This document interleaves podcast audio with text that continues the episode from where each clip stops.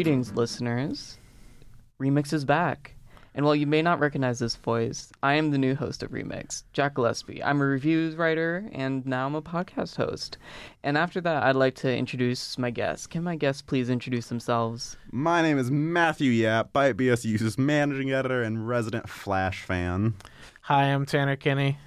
I write occasionally, and sometimes I even host a podcast that's sometimes even good. And what is the name of that podcast? Uh, input too. Thank you. All right. Should we just get into it? Yes. Sure. So, what have y'all been listening to recently? What have just like anything you've had in your ear holes? Uh, so I've been listening for the past five hours. Uh, Two Hands by Big Thief. It's their newest album. It's amazing. Uh, I'm a big Big Thief fan in general. Capacity is one of my favorite albums just of all time. Uh, but this new album's pretty strong. Um, it's interesting because a lot of the songs on there they've been playing at live shows for like years now, and now they're finally like actually released. So I'm really excited about it. It's been amazing. Yeah. What about you, Tanner? Uh, well, uh, I, I don't listen to like a huge amount of specific artists. I think I've said this before. I listen to when I'm feeling down. I listen to some lofi hip hop, lo-fi, lofi. Doesn't matter. Uh, Potato, but potato. as a specific artist, uh, I've been listening to some of the Midnight, which is one of my favorite uh, synthwave groups. They do a lot of really cool stuff. Uh, they released a new album last year, and I don't know if if if they're working. I I assume they're working on some new music, and I'm excited to see what happens from it. There's actually a song on their Bandcamp that was not on the album they recently released. That I hadn't heard yet. I just I just checked it. I was like, wow, I haven't heard that song yet. So I'll probably be checking that out. Yeah, I I feel like my personal experience with synthwave that like the best stuff is just absolutely killer, but it, sometimes it can be hard because I feel like there's a lot of people trying to go on that synthwave wave. Yeah, people are going for that nostalgia bait. No, the Midnight does a good job. They do a lot of really unique stuff with it, uh, especially like adding in not just synth but like real instruments. They love themselves a saxophone. Everybody loves a good I saxophone. stan a good saxophone. Like one of their songs in uh, hold, one of their album, the, one of their first albums, uh, "Endless Summer." The one of the songs in that one, Jason. Uh, has a full like minute long alto saxophone Oh solo that's just beautiful. it's one of my it's one of my favorite songs. But yeah, Yeah, me- me personally, um, since end of the decade season is coming up, where every publication wants to get out their best albums of the decade, I've been visiting some of my favorites that I haven't gotten to listen to in a while. Stuff like David Bowie's Blackstar, um, The Knife's 2013 album Shaking the Habitual. It is some insane art pop techno, just like some of the craziest stuff I've heard ever. Um, and then Death Grips the Money Store. It's this experimental hip hop. For those in the know, they know. um, but stuff that is brand new. I have I've given that um new Big Thief album a couple listens. Yes. I I think I remember listening to some singles from them a while ago that I really enjoyed, but I haven't given a chance to listen to their first album of this year, UFOF, yet. Really, but I listened to the single "Not," and that just that is insane. That is some of the best stuff I've heard from them. It's just so intense. Yeah, they're Um, fascinating because uh, they've been around for three years and they already have four albums out, and two of the members of the band have solo albums out now. Oh my god. Yeah, they That's pump it out. impressive. Yeah, They need they need a break. They need like no, they don't. they deserve a nap. nah, At least one nap. Come on, Matt. One nap and then back to albums. Okay. they get one nap. But also, I've been listening to um, a bunch of the singles from Caroline Polachek. She used to be a part of um, the synth pop group Chairlift, but now she's on her solo stuff. Every single single that she's dropped this year has been insane. Like I've been especially hooked on um, a song called "So Hot You're Hurting My Feelings." is one of the most blissful, enjoyable like synth pop dance pop songs of the year. If you're not listening to it, you're not on the wave. Guess I'm not on the wave. Well, I'll get on the wave. Okay, You good. We're to on the see it. wave. We're all on the wave. So yeah, that's cool. Rad. All right, so now I was talking about end of the decade list, and one of the biggest ones that we're going to expect this season has been dropped Yeah. from Pitchfork Media, everybody's favorite music people. I, I- respect them constantly. I feel like there's some sarcasm here that I'm not getting because I'm not in the music scene. What, what's up with Pitchfork Media? Do they good? Do they do good work? they do good work. they do big work. That's probably better. They, I don't completely discredit Pitchfork's, you know, kind of authority on music. I do respect it a lot. They put together a great music festival every year. Yeah. But I will say that they can, st- I think, kind of bend to what's popular. Yeah, and I was um, I was going to talk about this earlier, but I feel like Pitchfork that sort of reputation they have for liking what's popular. Is sort of a new thing because for throughout the most of 2000s and like the first half of the 2010s, they were sort of known as like the tastemakers in like the indie scene. Mm-hmm. But as soon, but recently, and sort of in conjunction with their entire thing being bought by Condé Nast, they've started to be more kind to like more mainstream releases, more pop releases, um, which has brought to attention like a lot of good like pop records, but also like some other. Yeah. Rockwell yet? Are you talking about Born to Die? Yeah. Uh, I actually really like that album. A lot of good songs Yeah, on that it's album. So We hear about like video games. I have heard. Um, anyway, so number eight is Solange's "Cranes in the Sky." Okay. I love that one. Sure. I feel like Beyonce. She's Beyonce's sister, if you didn't know, but I she released the album the same year as Lemonade, so it didn't get as much fanfare, but still got a lot of respect, and the respect it honestly deserved. Yeah. Um, number seven is Mitski's "Your Best American Girl." Have any of y'all heard that one before? I've listened to it. I'm not a Mitski stan. I it's to me I don't know about top 10 for sure, but it's a good song. yeah, I have a lot of friends who are insane about Mitski. She's got quite the indie fan base. I I, I know about Mitski. Uh, my brother likes Mitski. I have not heard the song. All right, So the I'm sure it's lovely though. The song is Tanner's brother approved. That's what matters. Shout outs to Taylor. Number six is Azealia Banks with 212. Now, I like this song, but, I think Azealia Banks is a transphobe. and a racist, and we could go on for a Azealia while. Banks is a terrible person. Yeah. I don't feel like that's a hot take to throw out. And if you are, then don't at me. Don't. I don't want to go through this discourse. At me, it's at Matt Yapish on Twitter and Instagram. All right, then at Matt App Yap App Yap. Maddie Yappish. All right, number four, Beyonce's Formation.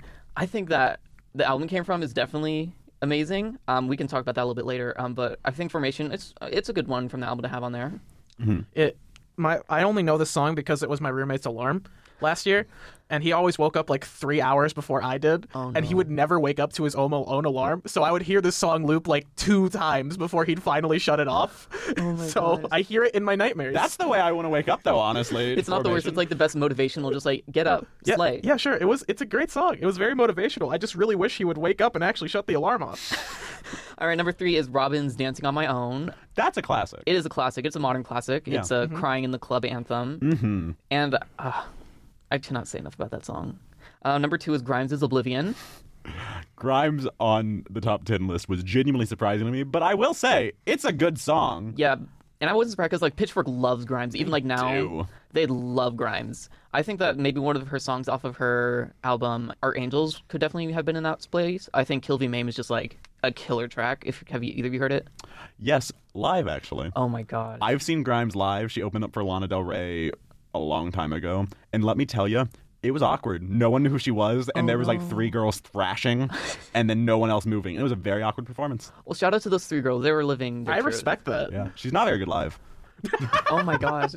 Hot. Here's the real information on remix for you guys. Oh my Got 'em. gosh. But in studio, she she has some bangers. She has some bangers. And number one is Kendrick Lamar's "Alright." Now I feel All like Right.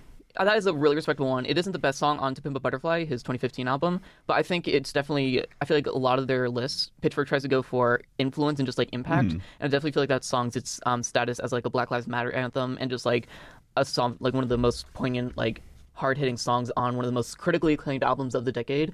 I think it. I think they got it pretty right with their number one. I agree. All right. Now, do you want to go to the albums? I feel like the albums list didn't get as much backlash as the songs list. No, it was a little more conventional. Yeah.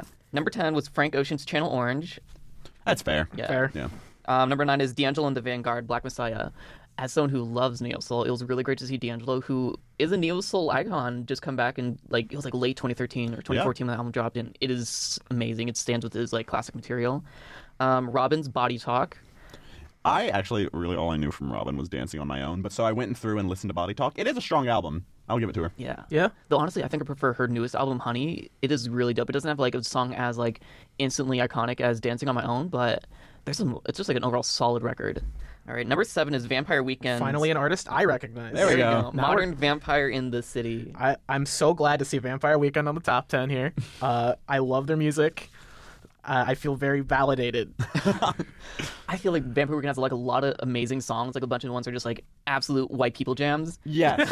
As a white people, I'm jamming. no, as a white people, I get it. Yeah. Yeah, I don't know if they have like a classic album, and I don't know if I'd put this one in my top ten of the decade, but like I think it's got like a lot of great songs. That one, I feel like Hannah Hunt is just like especially just like a poignant song. It's definitely got got the tearjerker. Yeah. it's the tearjerker of the album. So I think that it album they could keep it. I, I think it's good to have it in the top ten. Um, number six is Solange's "The Seat at the Table." I really enjoy Solange. As you mentioned earlier, um, you know, she is uh, Beyonce's sister, and I feel like a lot of times she ends up caught up in Beyonce's shadow. And I really appreciate them giving her the recognition she deserves because she's a phenomenal artist. Yeah, and I feel like she didn't try to be like, oh, I'm Beyonce, but just her sister. I feel like she captured a really own unique sound of her own on a seat at the table. I feel like it's a super serene, just sort of like just gorgeous record that Yeah. it doesn't like hit you over your head, but it's just like a very subtle, like beautiful listen. Yeah. Um, number five is Fiona Apple's The Idler Wheel. I'm not going to say the whole album title. It is like literally 30 words long. I'm not joking. It's 30 words long. The I'm gonna album look. I'm, title. I'm very Honestly, curious. respect. I'm gonna. Yes. I want to look this up because I want to see it. like Fiona Apple's been in the game since like the early 90s or the mid 90s Yeah. and like that new album of hers that well actually isn't too new it came out in like 2012 but like she killed it even after like she always has like a long period of time between albums and like she keeps coming back coming back coming back she's just been a really consistent artist and i have heard rumors that she might be coming out with new material Ooh. maybe she'll hit the top 10 of the 2020s we'll see Maybe. number four and i'm surprised this one I'm got surprised. this low in the record Yeah, list, which is it surprising should because it's number, number four. It is, I believe, it should have been number one on Pitchfork list. I don't know if it's my personal top ten, but mine. Uh, we can talk about it a little bit later. But Kendrick Lamar's "To Pimp a Butterfly." It is insane that it is number four on here because I feel like it's like the most critically acclaimed album of the decade. I feel Yeah. like everyone's just like, "Oh yeah, it's an instant classic." Yeah, I was shocked. It is a I don't feel wrong saying revolutionary album, and the influence and mass reach it had was insane. And the fact that it is number four is beyond me. Yeah. Even I know that this is an important album. Even and Tam I'm Jane. the least connected person to the pop music scene or the music scene in general. And even I, I see it and I'm like, oh yeah, that was one of the biggest albums of the past decade. It had a huge influence not just on the genre of music it's in, but also on the music industry and the creators within it. It's a very powerful album, very powerful piece. Yeah, you So- cannot escape that record in 2015. The impact that that has, and I feel like for a while, every hip hop artist felt like we got to top that somehow. We have to mm-hmm. somehow, and I don't think anybody ever did. No. well. Kanye's next album will. Oh, gosh. Whenever it finally releases. aka never. and honestly, I hope not. oh, I like Kanye. I'm sorry. Number th- okay, let's go on to number three. Beyonce's self-titled record. Now, I'm not fully against Beyonce being put in the top ten. I don't know if I would have put the self-titled up here. I feel like Lemonade much more deserved it. I agree. But I have a theory as to why they put the self-titled on there in the top ten. I feel like again, it's their wanting to have the impact albums up on here, and I feel like Beyonce's self-titled definitely had a huge impact on how albums released. Just like she revolutionized just like the surprise drop format. Yeah. well, yeah, that's what this is known for. Yeah. I remember that. Well, and it does have quite a few of like Beyonce, well, I'll say classics on there. Yeah, her best songs. Yeah, like and so I I'm not surprised. Again, if it was me personally, I would have put Lemonade where kind of this is, but like I can commend it. Yeah, I'm not angry at Beyonce's self-titled being put like pretty high on the list. Number two, um, which is surprising for Pitchfork because they gave this album a 10 out of 10. They have not given an album a 10 out of 10 since. Is Kanye West's "My Beautiful Dark Twisted Fantasy"?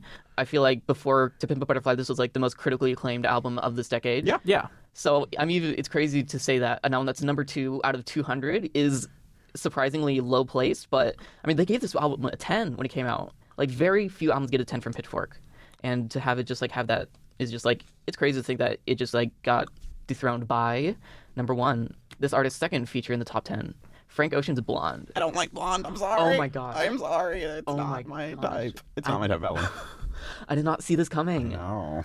And I gotta be, I'll, I'll be honest. When I first heard the album, it's very much a grower. When I first heard it, I was just like, I don't know, I just can't grab on too much of stuff. But I feel like it's on, it's definitely grower. It's a very intimate, uh, personal album. So I think that, and I feel like it's an important album. And I feel like I feel like Frank Ocean, he's one of the most important artists of this decade.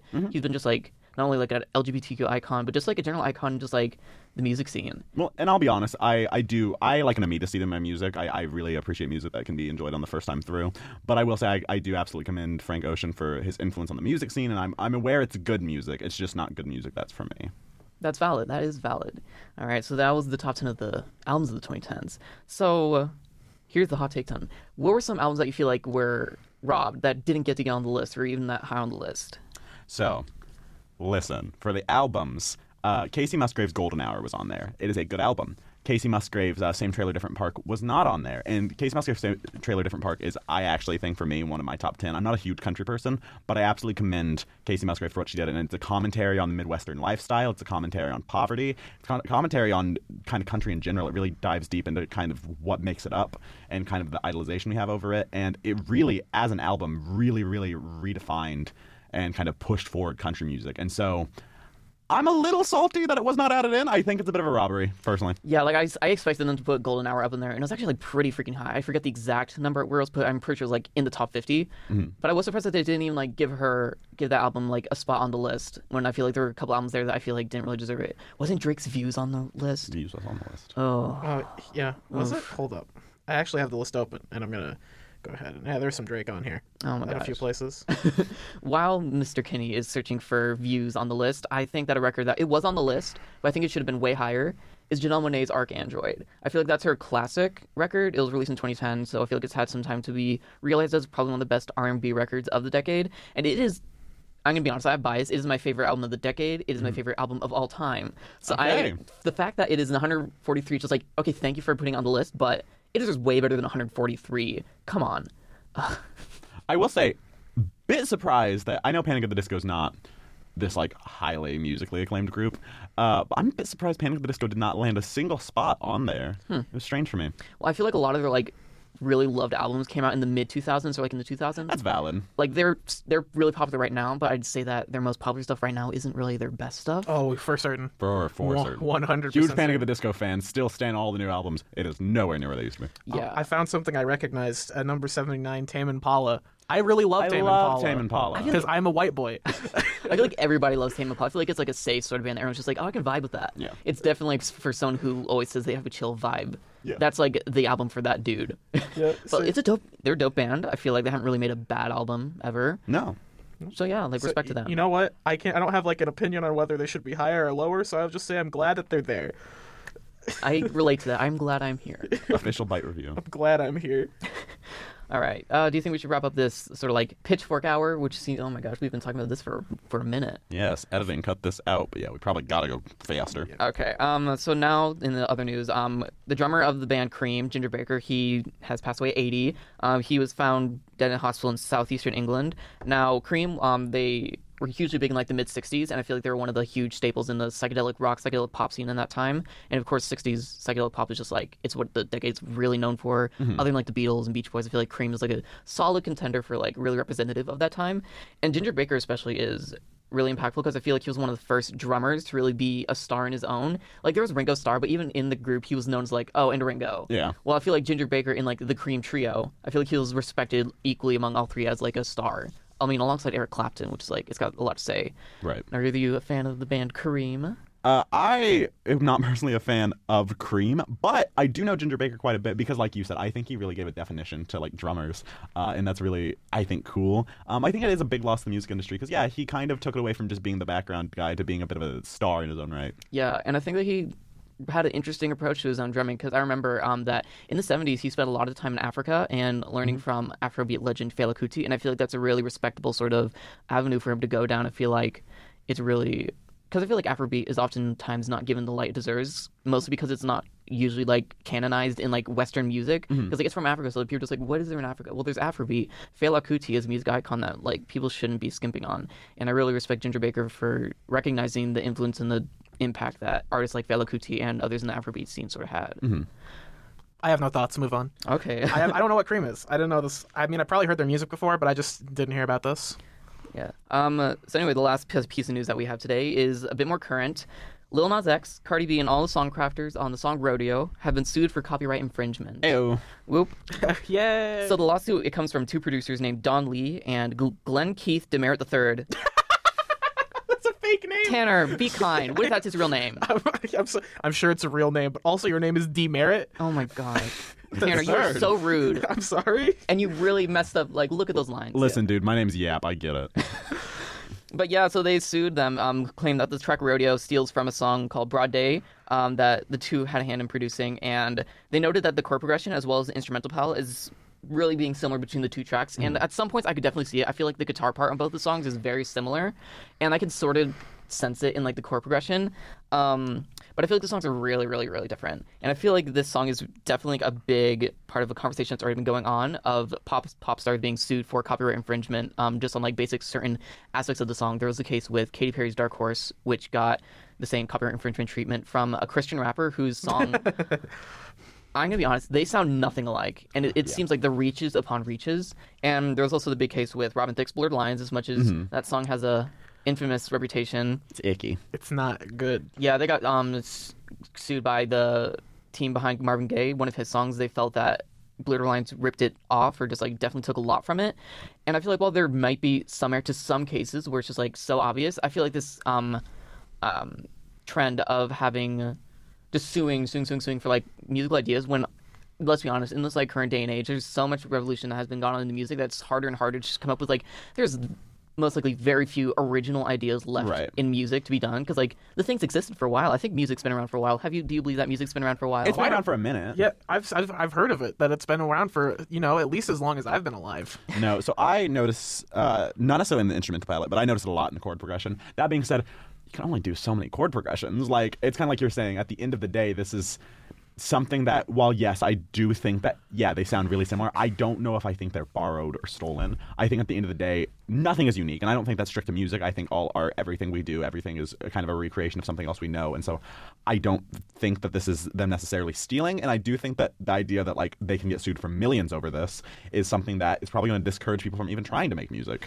Yeah, yeah, I definitely agree. I feel like um, this sort of slippery slope. I hate sort of like the slippery slope sort of argument, but I could sort of see it being here because I feel like if people see like, oh, so you could just sue people, and like I feel like in most of these cases, like the people who have sued have oftentimes won the cases. So if like they see this, I feel like it could be a lot of cases where like the similarities are lesser and lesser, but like they could still like.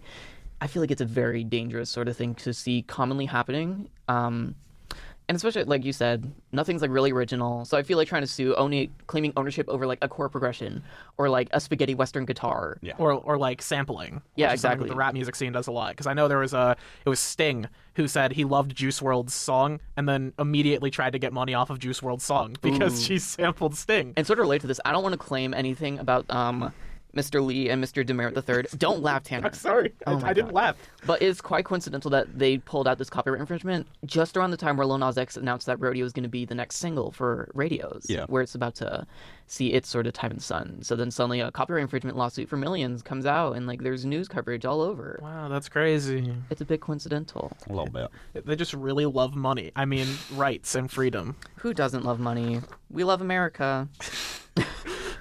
Oh no. Oh my gosh, okay, so we're skipping, we're, we're gonna go past that conversation. We're gonna talk about new releases. Woohoo. So while these new releases aren't the newest, we're gonna be covering some releases that were in Oct- from October 4th and October 11th. Um, so some of them that have been released recently is Wilco. Um, they are a sort of like an indie rock staple. They released their 11th album, Ode to Joy. Danny Brown, um, hardcore hip hop artist. Um, he released his new album, You Know What I'm Saying. It's very fun style. I don't know what you're saying. Tanner, you can leave now. All right.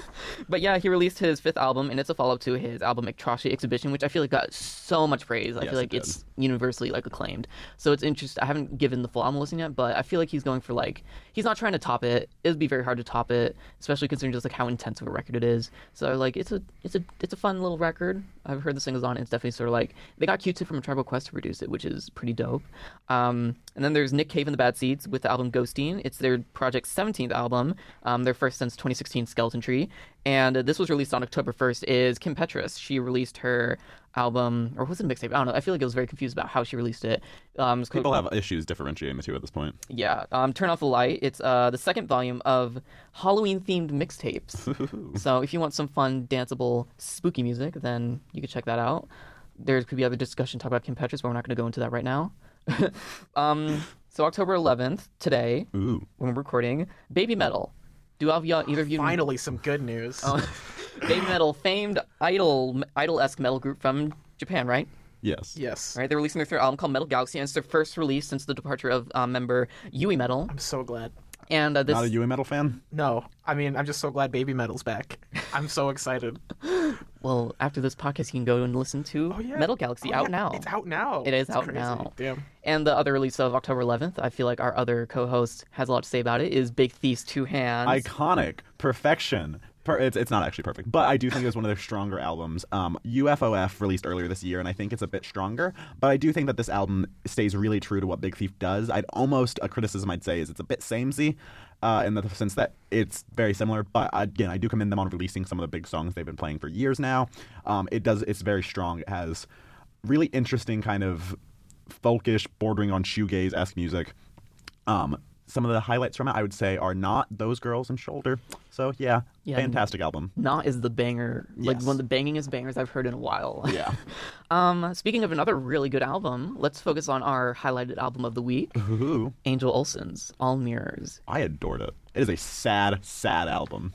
You know I love a- a sad, sad album. I really do. It was very upsetting because I was having a rough morning this morning. Uh, I had a lot of a lot of stress in my life, and I'm like, you know what? I got I gotta listen to this album. I'll listen to it while I work, and it was just like a lot of. It was a very heavy album to just like passively listen to while you're trying to work. Heavy is definitely the word I'd put for like a lot of tracks on here. Now, for those of you who don't know Angel Olsen, I'm going to drop a little background info. So, All Mirrors is the fourth studio album from her, um, and it's the third one to be released on Jagjaguwar Records. Fun fact: the record label is located in Bloomington, Indiana. hey. Indiana rap. There we go. If only it was Muncie. Chirp chirp. chirp chirp. Sure. Thank you. Um, so on previous uh, records such as "Burn Your Fire" for No Witness and "My Woman," she sort of established herself as like a prominent indie rock figure in the recent times. Um, but this new album, it's sort of a artistic departure. I feel like she sort of left behind sort of her indie rock sound and gone for something grander, more orchestral, more very, very orchestral. very string based. Um, so the first two singles released for this album were the title track "All Mirrors" and "Lark," um, both the two which are like the first two songs of the album. So what would you two say about the singles? Florence Welchish, yeah? Oh yes, Yeah. And I, I think that they're both really strong. Um, something that, you know, it's what, it's a solid choice, but I found unfortunate is I think that the two singles, specifically Lark, I think are actually the strongest of the album. And so I was really excited. And then when I listened to the album, I was a bit disappointed. It wasn't a bad album. I really, really enjoy it. But they definitely led with their strong foot. Yeah, I definitely feel like Lark is the boldest. Like those songs are like the boldest songs on the album. Mm-hmm. Um, like especially Lark. When I first heard that song, that was like one of the hugest, like just like in scope that I heard like all year. Just like how it keeps escalating and escalating. I feel like at Mm-hmm. some point, just like the strings and just like the orchestral instrumentation, just like so intense and just so blaring. It feels like it's going to be like touching the stars. It is an insane sort of climax for that song, and I feel like All Mirrors does a really good sort of transition to that. I feel like both those songs and even like the third song, they sort of they sort of come across as sort of like, like a suite where just like I feel like they all flow into each other Yes. really smoothly. Yeah, uh, I would say that uh, after those first two songs are really like striking and memorable, but like Matt said, sort of after that, it all just sort of kind of blends together. I can't really pick out any songs after All Mirrors and Lark that really stand out to me. Uh, I know when I was listening to it, I was like looking at the song titles, and Endgame was one that I was like, okay, yeah, this is a little. I love Avengers. I love Avengers, Same. right? Uh, that, isn't that a Taylor Swift song as well? It is Uh, indeed. Endgame. It wasn't very good. Ed Sheeran was on it. Yeah, like that song featured Taylor Swift, Ed Sheeran, and Future. yeah. That is that's quite the combo. I don't know if I'd say it's a good combo. It's like a JRPG party of mismatched characters. it's a mistake is what it was. But yeah, when I first listened to the record, I definitely was sort of like in the same boat, just like, okay, this is like a bit more samey. But I feel like um, it's definitely like a Grover album. I feel like the rest of the album, it doesn't match or like the insane, just like energy of like especially Lark. And I'll be honest, too easy. I feel like it like flowing into All Mirrors instead of making it sort of shine as a piece of the album. I feel like it just like it's my least favorite track on the album. It's just very just like inconsequential in my opinion. Okay. But I feel like after that, like there's some really great songs. I feel like it's a song album that has a really strong like mood over the record. I feel like songs like um Impasse and Impasse was very, I think, interesting in the sense that it's almost I felt like the focus was not on the music itself, rather just kind of like the emotion she was trying to convey. It was very much a kind of like ex- uh, experience more than the actual song, which I found fascinating. yeah, I feel like that's especially true in the sort of like the structure of the song because I think it doesn't have like a usual like song structure. I feel like it's just like a constant, just like escalating, escalating, slowly escalating to like to mm-hmm. the peak. It was very much outside of sort of like a pop song sort of structure, and I think that was really admirable sort of way to tackle the song. Yeah, experimental to say the least. Yeah, a lot of a lot of fascin. It, it, I haven't listened to this artist before, so I w- didn't really know what to expect. Like I saw that it was like described as like indie rock, and I was like, okay, I like me some indie rock. Wow, this Yeah. it was. I didn't ex- like I said, I didn't expect something so like empowering and like empower. n- Empowering's wrong. Powerful, heavy. Yes. Really depressing. Really unexpected. Yeah, I definitely feel like a lot like even some of the songs are like more ballad like. I feel like some strong songs have really just strong moods, sort of strong auras.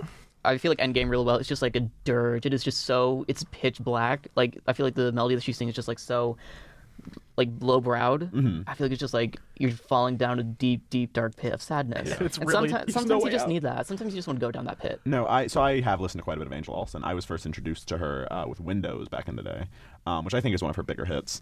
And I, while she's always been a fairly, uh, well, I'll flat out say depressing artist, she really went for it on this one, and I respect that. She really conveyed emotion beautifully, and I, I respect that she wasn't afraid to go heavy. Like it's it's not like easy listening. Like this was an emotional piece, and I respect that. Yeah.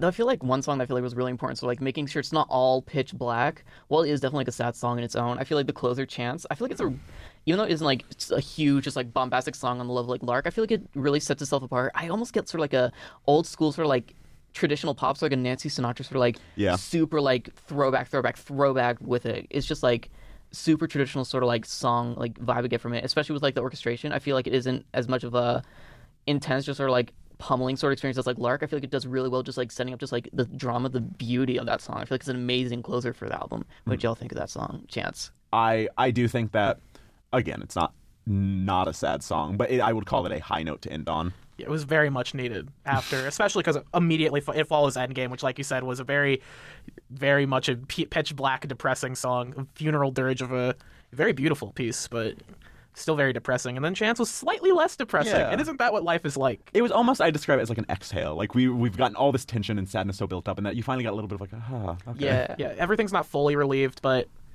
you've moved on, kind of. Yeah, Yeah. well, I'd still say it's a sad song. Say It's, it's, it's got a spotlight on it. It's just like it's like a performance. Like you're tap dancing through your sadness. Very Lana Del Rey. Hope is a dangerous thing. You know, like we're sad, but like yeah, we got like a nice tinge to it. Yeah, and I feel like she sort of grabs from like similar inspirations that Lana Del usually grabs for like her more like um, throwback sort of tracks.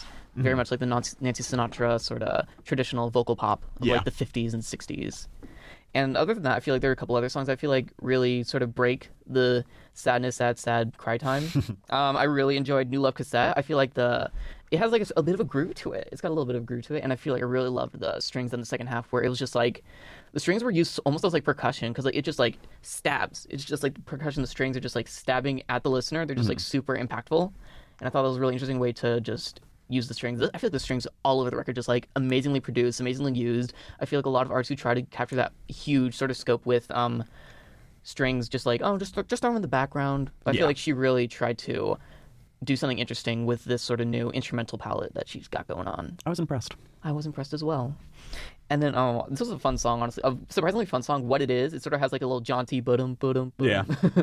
but with like still a little like it fit the mood of the record, but just like in like more of a fun way. It was just Mm-hmm. like I think it's one of the songs you could just like I don't know if I'd put it on like on a dance floor. I would not. Yeah, hey, you know, you never know. The, the right club could use it. I feel like it'd be a pitch black club with like very thi- sad people. I think if you're depressed and you're like, man, but I still want to dance. yeah, if you just want to do like a little seat dance where you're just like moping, Yeah. that's perfect for what it is. I think so. So yeah, I definitely feel like well, a lot of the album after the first two songs was definitely it could definitely be a bummer. It's a bit of a bummer, but I feel like a really good bummer that grows on you. Um, it definitely still had those moments in the track list where it's just like, all right, you can't just be sad the entire time. Just Right. like pep up a little bit. yeah. you what- can't be sad all the time. My dad has said that to me before. So Same. So what did y'all think of the album overall? Just like final thoughts. I think it was very strong. I think it's a continuation of Angel Olsen's like work, and I think she's managed to stay ambitious. So I respect it a lot. Yeah, very good, very good uh, album. I'll definitely be checking out more of her music because it was. It sometimes you know it's good to have some slower stuff while you're working, some Yeah. slower pieces. You can't always just listen to lo-fi. The stuff I've listened to, it isn't as much of a major, major bummer. There's there's some like peppier stuff in. Plus, it's just sort of like more the more in sort of in tune with like the indie rock sort of sound that you'd expect from indie rock. Yeah. um. So yeah, my final thoughts is like I definitely think it's a Grover album. It is not gonna hit you immediately after the first two tracks on it because those just like hit so hard. They're like a like a train running over you. Mm-hmm. Pardon me if I get a little graphic there. and then the rest of the album is a slow motion like video of the train running over you, oh my gosh, yeah, it's like and I- the rest of the cars. every once in a while I'll just find myself on the bus, just like looking out the window, pretending I'm in a sad music video. This is the perfect album for that. It is. So if you It want to really is. pensively look out a train window or a car window or any window and just look out pensively, I feel like this is this album for you. Anyways, thank you so much for tuning into Remix. I've been your host, Jack Gillespie, and can my guest host please Exit out. I'm Tanner Kenny. And I'm Matthew Yap. I didn't mean it as much as get out as I meant, but thank you very much.